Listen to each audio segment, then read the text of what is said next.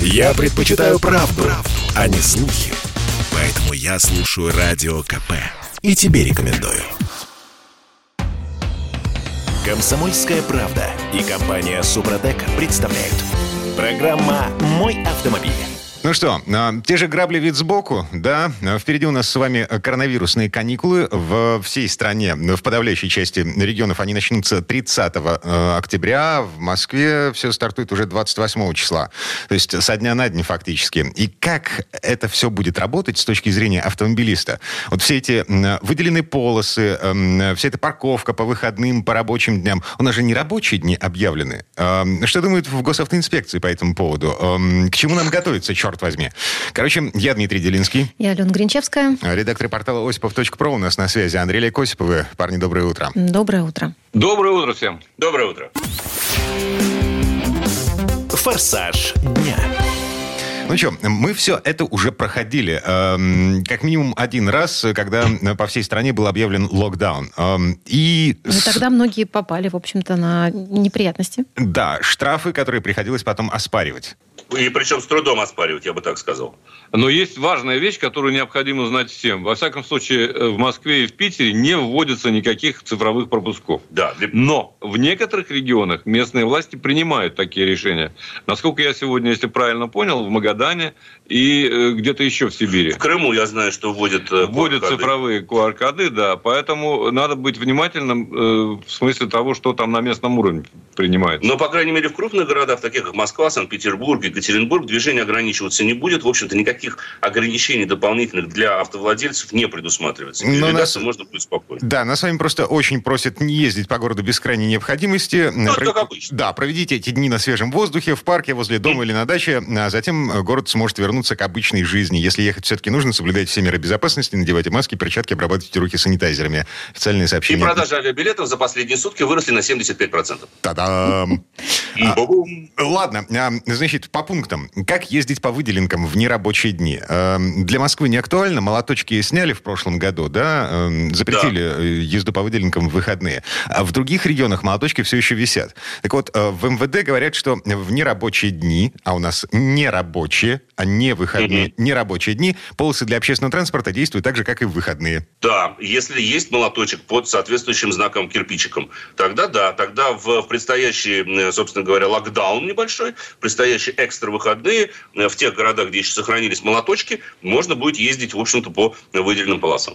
Так. Ни за это ничего не будет. Да. Точно. Ну, не должно быть. Угу.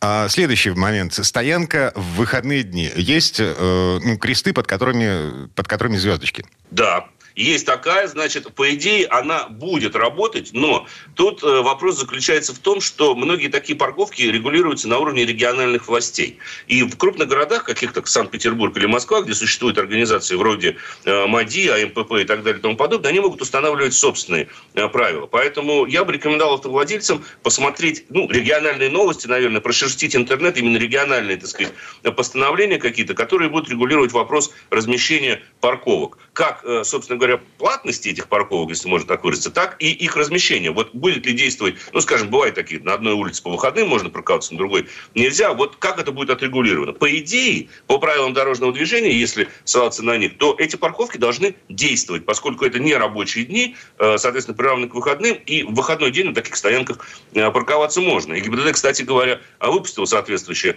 э, разъяснение. Но есть местные особенности. Угу. Я помню, в прошлый локдаун э, огромное количество народу влетело на штрафы, э, которые потом пришлось да. отменять. Их же не отменяет автоматически скопом, когда ГИБДД выпускает разъяснение. Это нужно ножками приходить в госавтоинспекцию, значит, писать заявление, все дела. Ну, сейчас теоретически вы можете это сделать в электронном виде, но, Дим, могу сказать по личному опыту, я пытался как-то обжаловать постановление о неоплате парковки АМППшное, наше, местное или МАДИ, я все время путаю. Ну, в общем, вот этих вот московских ребят. АМПП? Да, да хорошо, администратор Московского парковочного пространства. Который подчиняется ЦУДД, да. который подчиняется ГИБДД. Да вы хватит с аббревиатурой, они плохо на слух по радио Они нет, они, они классно. Вот это, это все наш, это наша жизнь, сынок. Это новояз. Короче, кра- кра- красную тряпку повесили перед Осиповыми. Да, да, не говорите. А, они просто не отвечают на самом деле. Вот в этом проблема заключается. Хотя теоретически возможность обжалования штрафа в электронном виде предусмотрена.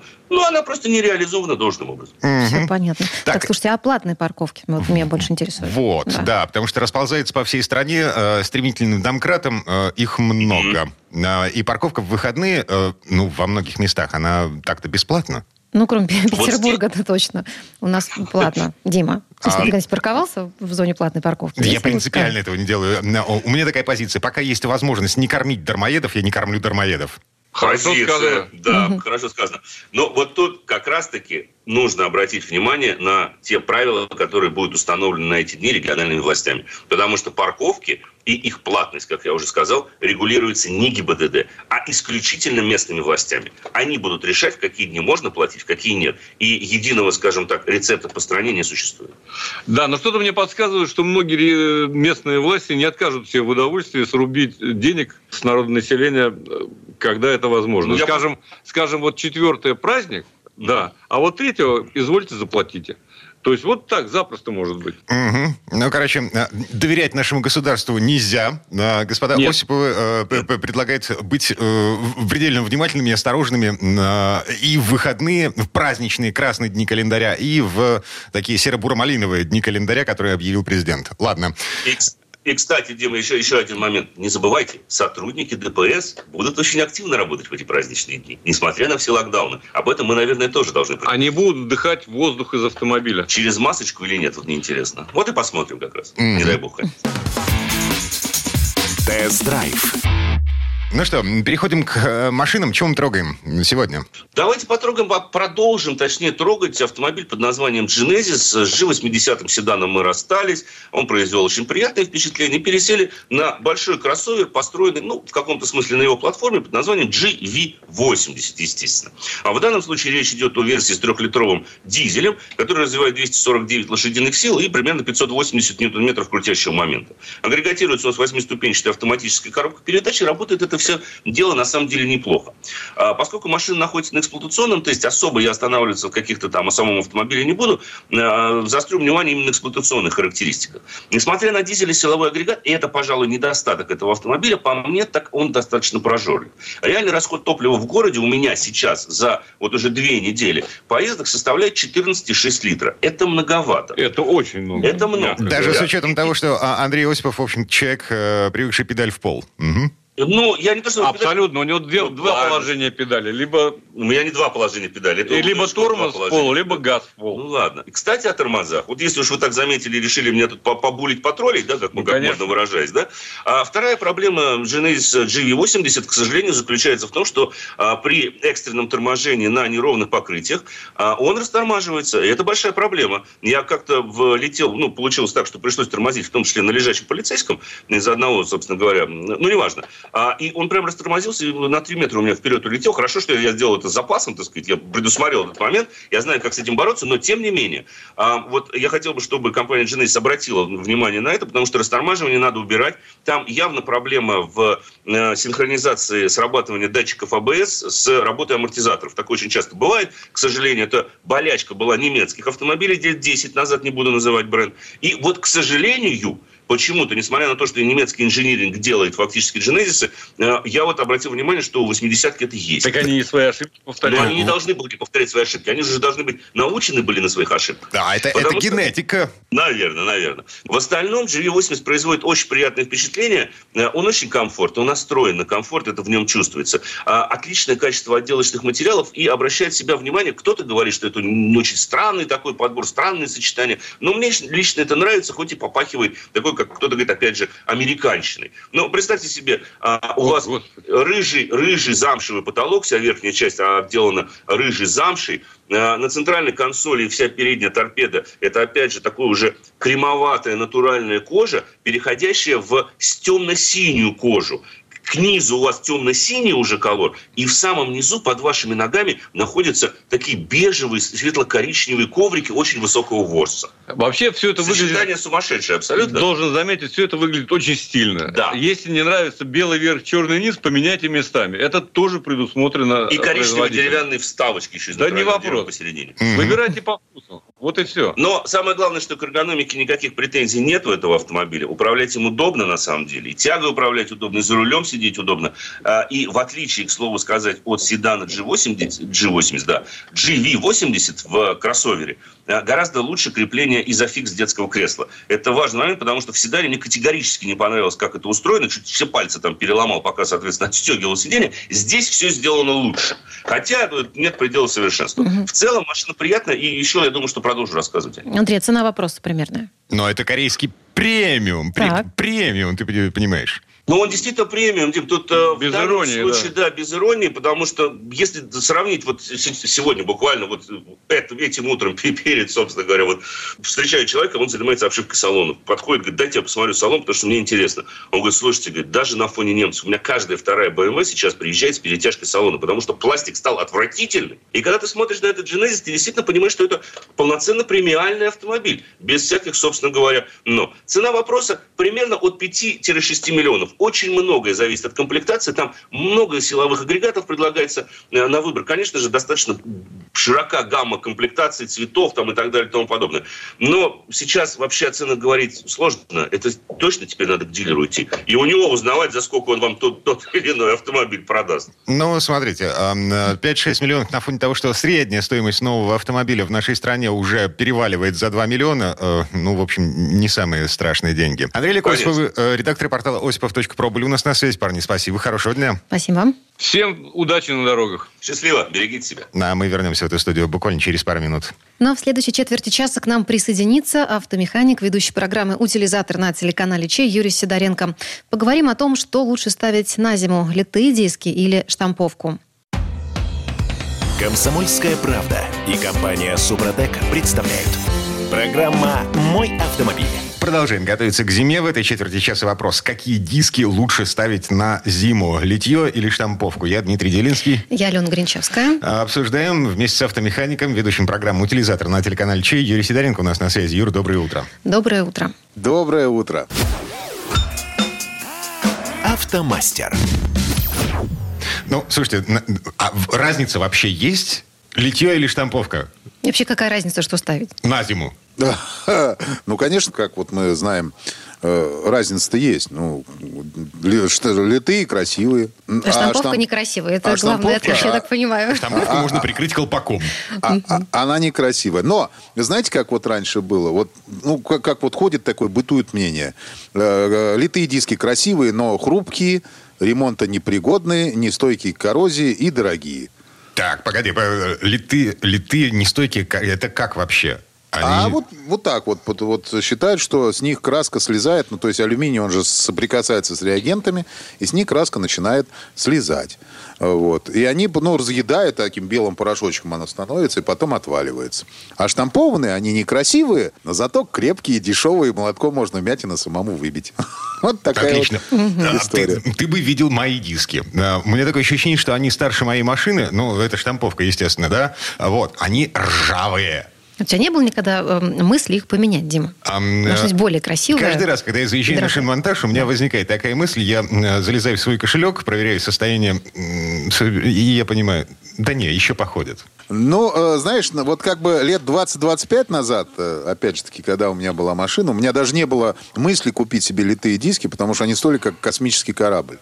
То есть предложения не было вообще фактически. Там приезжаешь на рынок, у нас там было очень мало этих дисков, и были тогда кованые еще диски. Это вообще там было, там они какие-то космические деньги стоили. И, ну, покупали только обыкновенные, потому что он стоил недорого, и можно было себе его позволить. Сейчас вот как раз оттуда все стереотипы и пошли, что он хрупкий, то есть что он э, дорогой, нестойкий к коррозии, ремонта непригодный, потому что тогда немножко и диски были другие, литые.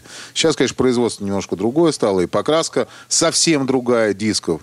То есть она по другим технологиям делает, и практически э, даже если он поцарапан, э, то с него краска не слезает, и он уже, как правило, ну, коррозии не покрывается. Это я говорю про литой диск. А по цене, э, Дим, сейчас э, есть достаточное количество предложений вот относительно недорогих. Я не говорю про оригинальные диски. Оригинальные они дорогие все. все. Но вот если, например, взять на твой же э, Ford оригинальный диск штампованный и неоригинальный литой, то они будут примерно в одну цену. Oh. Да, вот в том все и дело. Просто почему-то вот этот миф, который пришел к нам оттуда еще, вот, ну, как бы, я сам с ним жил до определенного времени, пока не поехал на рынок и не начал себе присматривать диски, и удивился, что они столько стоят. Ну, то есть это, это было, ну, это было, ну, сколько, 8 лет назад. То есть я поехал покупать, я себе собрал деньги, поехал покупать, и приехал и понял, что у меня денег еще хватает на то, чтобы переобуться, и потом обмыть эту переобувку, понимаешь? Ну хорошо, да, приговариваем. Эм, Значит, штамповка стоит столько же, сколько литье, и в принципе эм, я на свою зарплату могу себе по- позволить. да. Э, э, э, При таком раскладе у меня возникает эм, острое желание эм, не переобуваться каждый сезон, а перекидываться. То есть, э, когда у меня летняя резина на одних дисках, зимняя резина на других дисках. Ну, это, хочешь, это очень правильно вообще-то. Вот, но это мое, опять же таки, мнение. Кто-то считает, что можно переобуваться, кто-то даже... Знаешь, я даже считал какое-то время, э, что у меня по итогу за 10 лет дешевле получилось переобуваться, чем, чем купить себе диски с резиной, например. То есть я не знаю, каким так образом получилось, ну, или там за 5 лет, я не помню, как-то я считал, э, по сложной схеме, которая была в интернете. И, ну, знаешь, бывает иногда считаешь, считаешь, э, и получается, что такого не может быть. В голове у тебя, но в реалиях так получается по, по математике.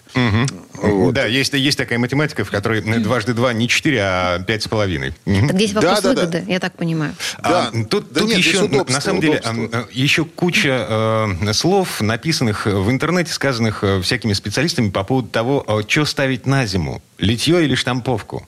Ну, Да, кстати, Юрий, вот ну, давайте по- мифам коротко пройдемся по поводу тех же самых низких температур зимой. Ну, ну вот смотри, например, по, по всем мифам. Высокая цена мы уже об- а, а, обсудили. То, что сейчас практически она одинаковая. Ну, может быть, чуть-чуть дороже они.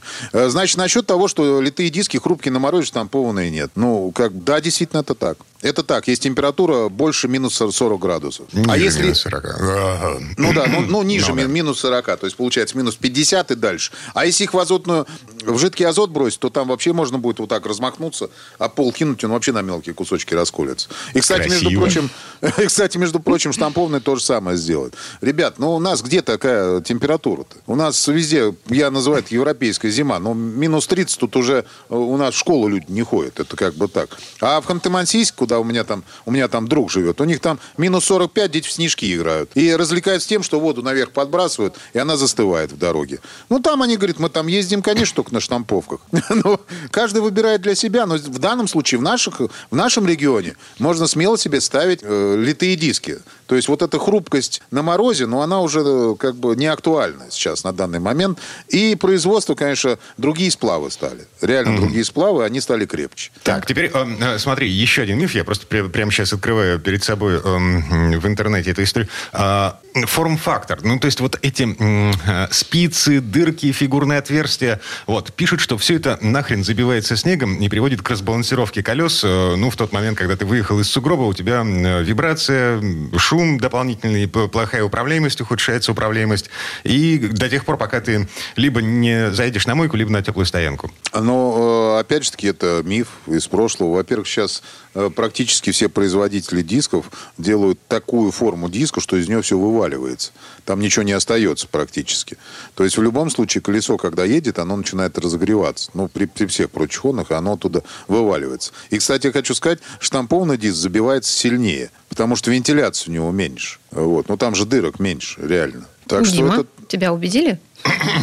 Но Не ладно, верь хорошо. всему, что пишут в Ну, интернете. Ну, ну, не, ну, ну Так. дырок меньше, Дима, это очевидно. То есть там отверстие только по кругу идет маленькие. Здесь большие как бы спицы как раз, через которые все это спокойно выпадает, вычищается и вываливается на скорости.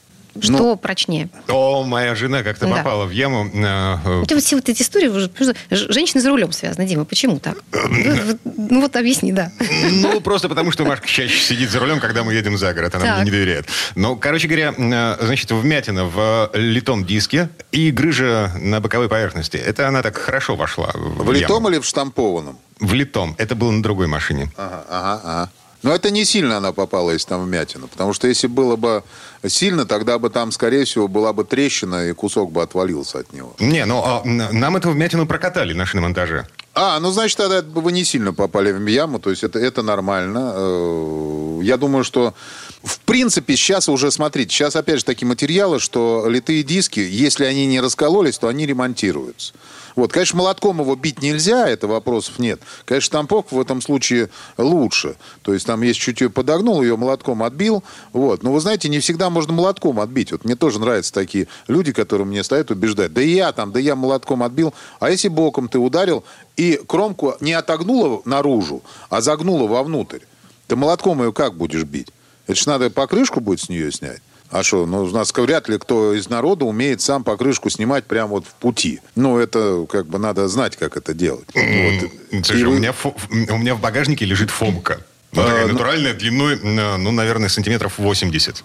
Ну, это хорошо, что если ты умеешь ей пользоваться. А у меня человек, например, один решил снять колесо, сам перебортировать. Себе руку отбил так, что потом в гипсе ходил. Ну, вообще, насчет ремонтопригодности дисков, я могу сказать так. Конечно, штампованный диск более ремонтопригодный. Но это не показатель того, что надо отказываться от того, чтобы ставить себе э, литой диск на, на зиму. И чтобы машина была красивая.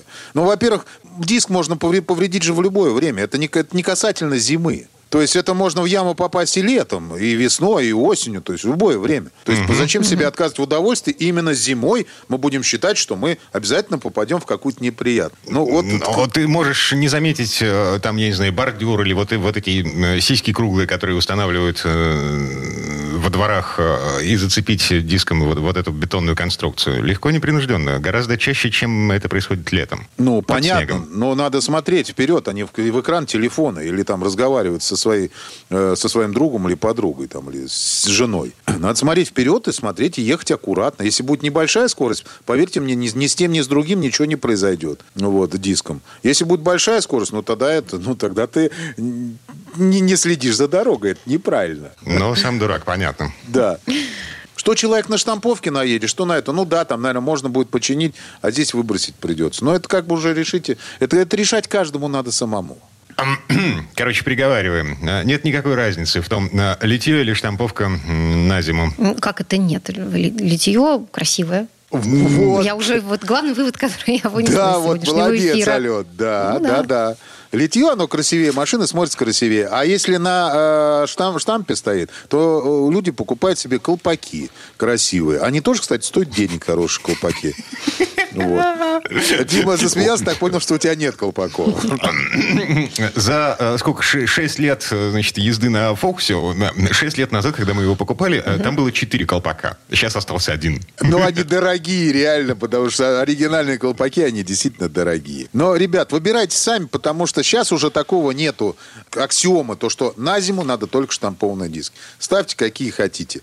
Это все зависит от вас. Э, а там, что с ними дальше будет, то, что раньше было с ними, уже не будет. А то, что вы с ними сами сделаете, так это вы с любыми дисками сделаете. Юрий Сидоренко, автомеханик, ведущий программу «Утилизатор» на телеканале Чей. Юр, спасибо, хорошего дня. Спасибо. Э, большое спасибо, всем удачи. Ну, а мы вернемся в эту студию через пару минут. Но в следующей части программы к нам присоединится Федор Буцко. Поговорим об автоматических камерах, которые научились штрафовать за выключенные фары. Но еще камеры начали встраивать в мигалки.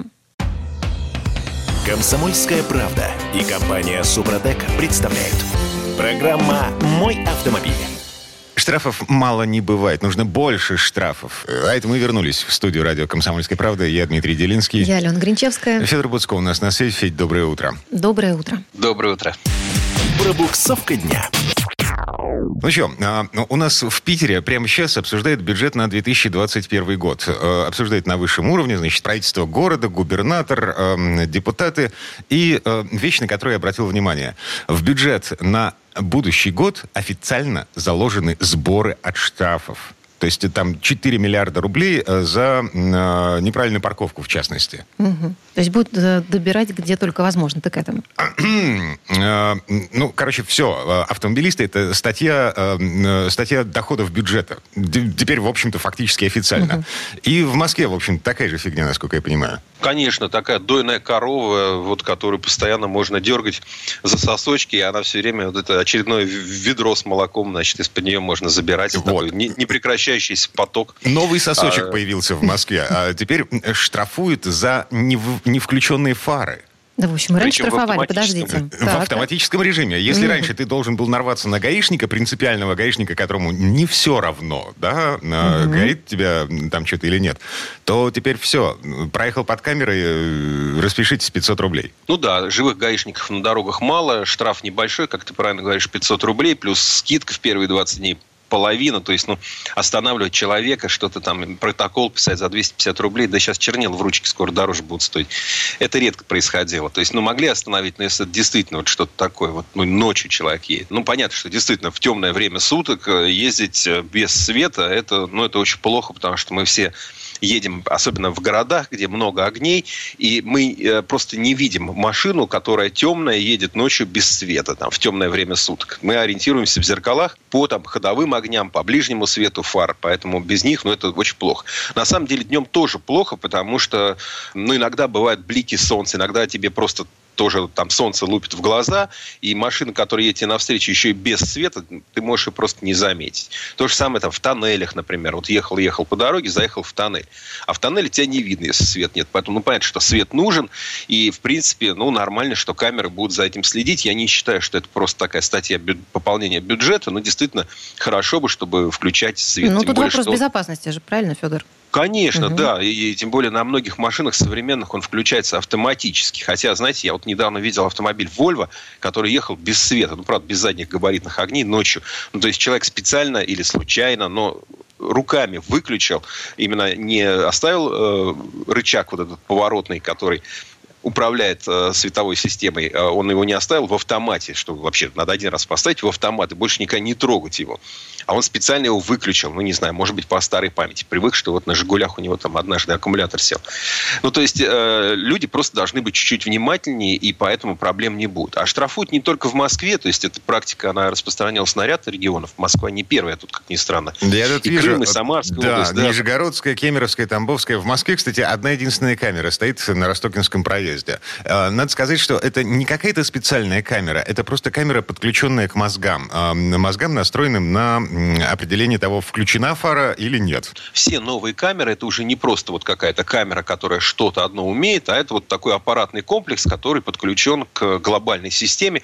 А уже какая программа будет оценивать там какие нарушения, это вторичный вопрос. То есть все новые камеры потенциально могут штрафовать за все, что угодно, потому что просто они снимают, они качественную картинку дают, а дальше уже, соответственно, там программное обеспечение определяет, какое, какие ну, правила были нарушены да. и насколько можно пополнить бюджет. Федор, а ошибаться эта камера может? Наверное, может. Пока просто они не так давно, и да, возможно, что если будет там какие-то блики от солнца или э, там какие-то грязь на фарах, вот сейчас начнется грязная погода, вот это когда снега-дождь, вот это на дорогах вечно еще реагентик и так далее. Если фары не очень яркие, то в принципе, да, возможно, что она будет ошибаться, но обещает ГИБДД, обещают, соответственно, там ЦОДД, все эти органы, которые будут штрафовать, что э, будет система э, контролироваться человеком. То есть не будут эти штрафы шлепать на автомате, как это всегда происходит. Но э, тут, конечно, большой вопрос. Ведь у нас есть большая, главная, наверное, проблема. Это малый штат инспекторов, которые вот принимают решения, которые должны ручками, значит, э, пролистывать эти штрафы, глазками просматривать и вот подтверждать или не подтверждать, э, ставить свою электронную цифровую подпись. Известная история. Человек не может долго следить за работой системы, если эта система функционирует без проблем.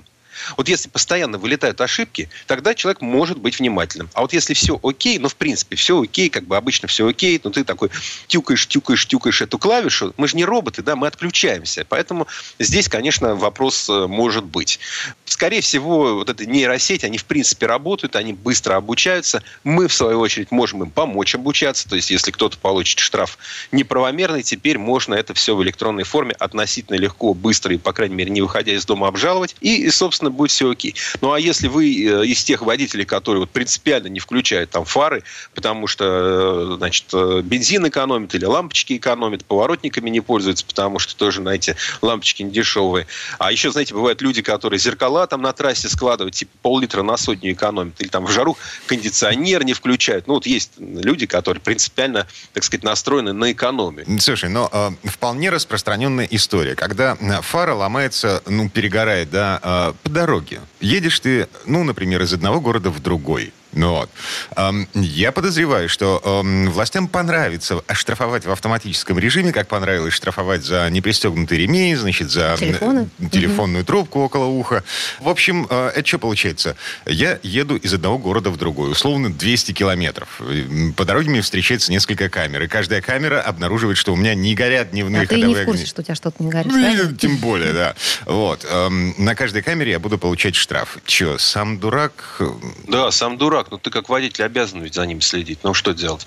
Но если эти камеры будут стоять на одной улице, и ты получишь два штрафа с одной улицы, то второй можешь обжаловать, потому что это одно нарушение, а не два. Так же, как, допустим, вот с полосами для общественного транспорта. Если ты на нее выехал, ну, не знаю, скажем, какой-то мост, и там есть выделенная полоса для общественного транспорта. Ты думаешь, не хочу я в пробке стоять, ну-ка я тут быстренько прошмыгну. А там, скажем, висело три камеры, и ты вот э, подо всеми и проехал. А это они все три зафиксировали, допустим, езду по полосе для общественного транспорта, но ты, если получишь три штрафа, а не один, то два можешь обжаловать, потому что это одно нарушение.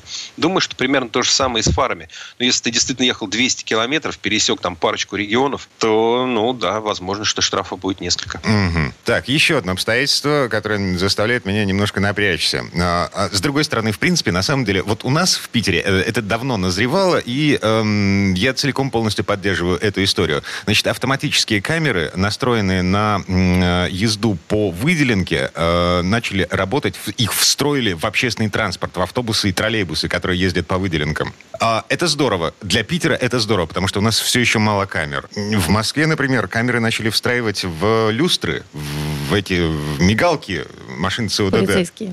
А это не полицейские Да. машины, это ЦОДД. Ну, возможно, они и в машинах ГИБДД тоже появятся. Действительно, вот эти вот спецсигналы, которые установлены на крыше, вот эта световая балка, ее можно оснащать камерами. Камер может быть разное количество, от двух до шести. И если их шесть, то они фиксируют вообще по кругу на все 360 градусов все, что происходит вокруг автомобиля. Производитель говорит, что камеры очень умные, что э, точно измеряют и скорость, и проезд, э, например, через стоп-линию или на, на красный свет, неправильную парковку, за несоблюдение знаков остановка запрещена. Ну, то есть они, по сути, могут фиксировать все, что угодно. И у них есть еще одно ну, потенциально полезное э, свойство. Они смогут э, обнаруживать угнанные автомобили. Причем даже если, допустим, угонщик сменит номерной знак на автомобиле, а, то все равно может э, инспектор задать поиск, ну, скажем, по марке и модели автомобиля. То есть эта система, она еще должна и марку с моделью определять. И, в принципе, это, ну, вообще достаточно полезная история. Если она станет массовая, то это окей. Но, в принципе, камер много, их будет становиться больше, и нас не должно удивлять. Мы же, ну, не какие-нибудь там отсталые итальянцы или там французы какие-нибудь, не дай бог. Это у них там приезжаешь, небольшой городок, там в магазине расплатился телефоном, а у глаза, глаза у там француза или итальянца квадратные. Мол, где твоя карта? Чем ты вообще заплатил? Это что, обман какой-то? Да вроде чек вылез. Ты чего, мужик, там нормально все. Нет, ну где карта? Как, как это? Ну, у нас, э, мы продвинутая страна, у нас э, быстро развиваются электронные технологии, цифровое общество, э, системы фиксации, поэтому, ну, хорошо, окей, пусть еще и так нас снимают. Я думаю, что в этом нет никакой проблемы, но есть, вижу одну, одну потенциальную сложность, которая может стать на пути этой системы. Для того, чтобы все это хорошо работало, ну, не просто штрафы за парковочку выписывать, да, а чтобы, например, искать э, угнанные автомобили. Нужно, чтобы постоянно была связь высокого уровня, интернет-связь, да, нужна, нужно 5G. Это должна быть 5G, которая работает не в одном офисе в Сколково, ах, вау, у нас тут в Сколково какой-то там конторе запустили, там тестируют связь 5G. Это вообще никому не интересно. Интересно, чтобы 5G работал стабильно на всей территории. Тогда система может быстро обмениваться данными, быстро найти угнанный автомобиль, быстро его зафиксировать, передать дальше информацию экипажам, чтобы его задержали и вернули владельцу. Понятно. То есть э, та фигня, которую сейчас встраивают в люстры машин ЦОДД, это, ну, так, э, так скажем, зародыш будущей технологии. Ну, посмотрим, как пойдет. В принципе, вполне возможно, что пойдет хорошо. Но действительно нужна быстрая связь, нужны быстрые серверы. Иначе это сведется к тому, что вот мы зафиксировали, что вы тут про- проскочили на красный свет или, допустим, пересекли стоп-линию, выехали на вафельную разметку, не- ну и так далее. То есть, ну, такие вещи, которые могла бы фиксировать любая камера. Да, но я так поняла, что все равно э, первая, ну, первоочередная задача этих всех камер а, это контроль парковки, судя по всему, все-таки. Ну, конечно, если первыми получит их исключительно Центр организации дорожного движения московский, то, конечно, речь э, будет идти в первую очередь о том, как собирать штрафы за парковку. Ну хорошо, предупреждены. Значит, сейчас штраф может прилететь из любой встречной машины или попутной машины, вообще не важно. Не, не нарушайте, не штрафуемы будете. Вот. Федор Буцко был у нас на связи. Федь, спасибо, хорошего дня. Спасибо. Всего вам доброго. А мы вернемся в эту студию буквально через пару минут. В следующей части программы у нас журналист и летописец мирового автопрома Александр Пикуренко. Послушаем историю автомобильных дворников.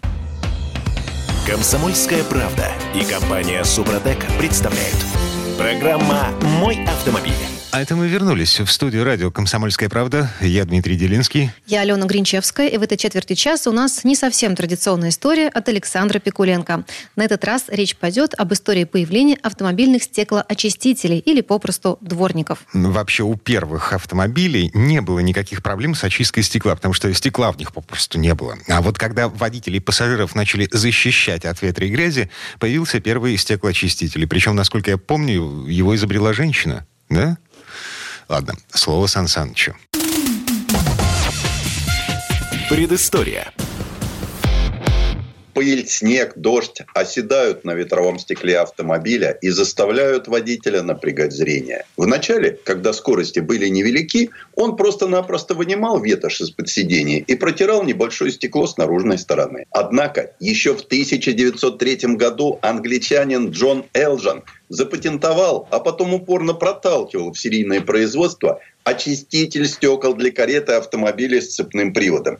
Для того, чтобы щеточки пришли сверху до низу и обратно, водитель должен был сделать дюжину движений рукояткой. Так что агрегат получился сложным и развития не получил. Но изобретатели не унимались. Говорят, что инициатива создания первого стеклоочистителя с маятниковым движением щетки принадлежит прусскому кронпринцу Генриху. Но то был единичный случай. Он просто велел своему шоферу установить такой механизм на личную машину. Это произошло в 1909 году. В Российской империи прогрессом занялись военные. Министерство обороны внесло подобный стеклоочиститель в перечень комплектующих при военной приемке руссобалтов. Механизм был примитивный. Поворотный рычаг, закрепленный на верхней части лобового стекла. С внутренней части рукоятка, снаружи щеточка. Любопытно, что такой, как его окрестили бойкий на язык шофера дворник, выпускался серийно. С ростом автопарка ручной привод стеклоочистителя стал неудобен. Ведь в конце 20-х годов прошлого века водитель и так был здорово загружен. Кроме выжимания и переключения он вручную регулировал опережение зажигания, подавал руками сигналы поворота и торможения, а перед маневром нажимал грушу клаксона. В общем, ему только не хватало шевелить рычажком дворника. Тогда для стеклоочистителя придумали вакуумный привод, работающий от разрежения в коллекторе двигателя. Связанный поводками золотник поочередно соединял спускным коллектором то одну, то другую камеру приводного механизма. Но вот беда. Стоило поднять ногу с педали газа, как скорость движения щеток замедлялась. Но конструкция оказалась живучей и на советских грузовиках прожила до конца 20 века. Еще одной весьма распространенной конструкцией стал механический привод. От кулачкового вала тросик передавал момент на трапецию стеклоочистителя. И все бы хорошо, но когда мотор работал на низких оборотах, щетки еле двигались. В конечном счете инженеры предпочли электропривод.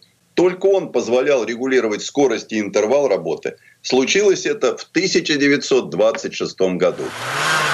В 1970-м компания Citroën впервые предложила устанавливать на автомобиль специальную систему стеклоочистителей, которые меняли свой режим работы в зависимости от влажности лобового стекла. Система работала очень просто. Если стекло было сухое, то для движения дворников необходимо было больше энергии. Далее специальный электрический датчик определял затраченную силу на движение щеток. Если выяснялось, что для движения щеток необходимо было немного электричества, то система определяла, что ветровое стекло мокрое, и при следующем цикле движения дворников электромотор увеличивал скорость движения щеток, сокращая паузу между движениями. По сути, это первый в истории автопромышленности своеобразный датчик дождя.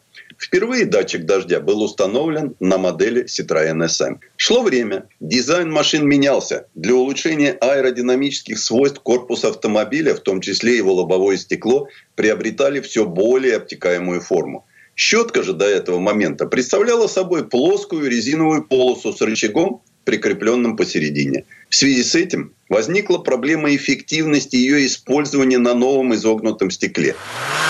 Своевременным решением стала разработанная в 1958 году каркасная щетка с шарнирами. Ее можно купить и по сей день.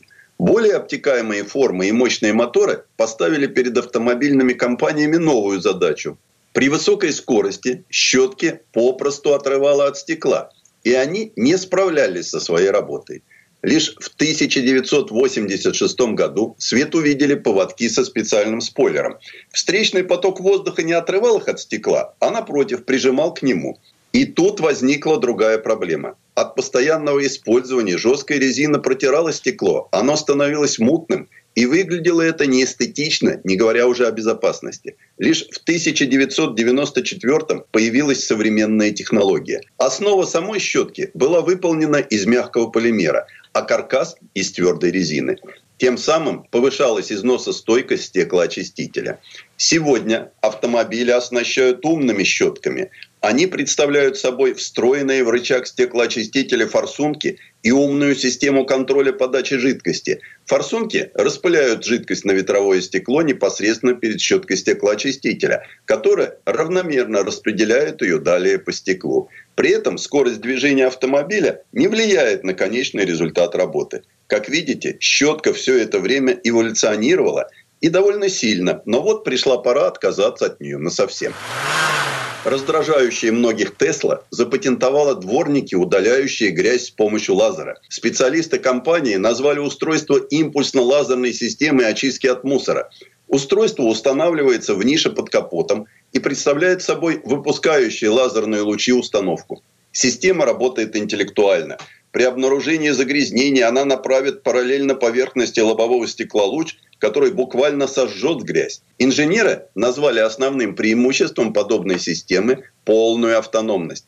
Устройство работает автоматически и не требует действия от пользователя. Также традиционные дворники, по словам специалистов, своим движением отвлекают водителя от дороги. По мнению инженеров американской компании, встроенные в автомобиль диоды настолько мощные, что испускаемые ими лучи эффективно уничтожают загрязнение. В качестве примера приводится птичий помет, который лазеры убирают за считанные секунды. Судя по всему, в хороших погодных условиях эта технология отлично справляется с возложенными на нее задачами. Но в условиях дождя и снега ее эффективность пока не доказана. Предполагается, что лазеры можно использовать в том числе и для очистки панелей солнечных батарей или прочего оборудования современных автомобилей, например, камер и радаров. Возможно, такую систему получит и пикап Tesla Cybertruck. У прототипа не было дворников вовсе. Главным вопросом, ставящим под сомнение реализуемость идеи, стала безопасность использования лазеров для окружающих, глаза которых не будут защищены. Поэтому более вероятно, что Тесла доведет до конца другую свою разработку – высокотехнологичный узел с электромагнитным приводом. Об этой идее стало известно совсем недавно. Такая система предполагает использование одной щетки, расположенной вертикально. Ее основание не будет закреплено на одном месте, а сможет перемещаться вдоль нижней линии лобового стекла. Это должно обеспечить почти стопроцентную очистку поверхности – так что больше, чем за столетнюю историю стеклоочиститель из простого дворника превратился в весьма сложное техническое устройство. Предыстория. Сан Саныч, спасибо. Это был Александр Пикуленко, летописец мировой автомобильной индустрии. Ну и у нас на этом все на сегодня. Алена Гринчевская. Дмитрий Делинский. Берегите себя. Программа «Мой автомобиль».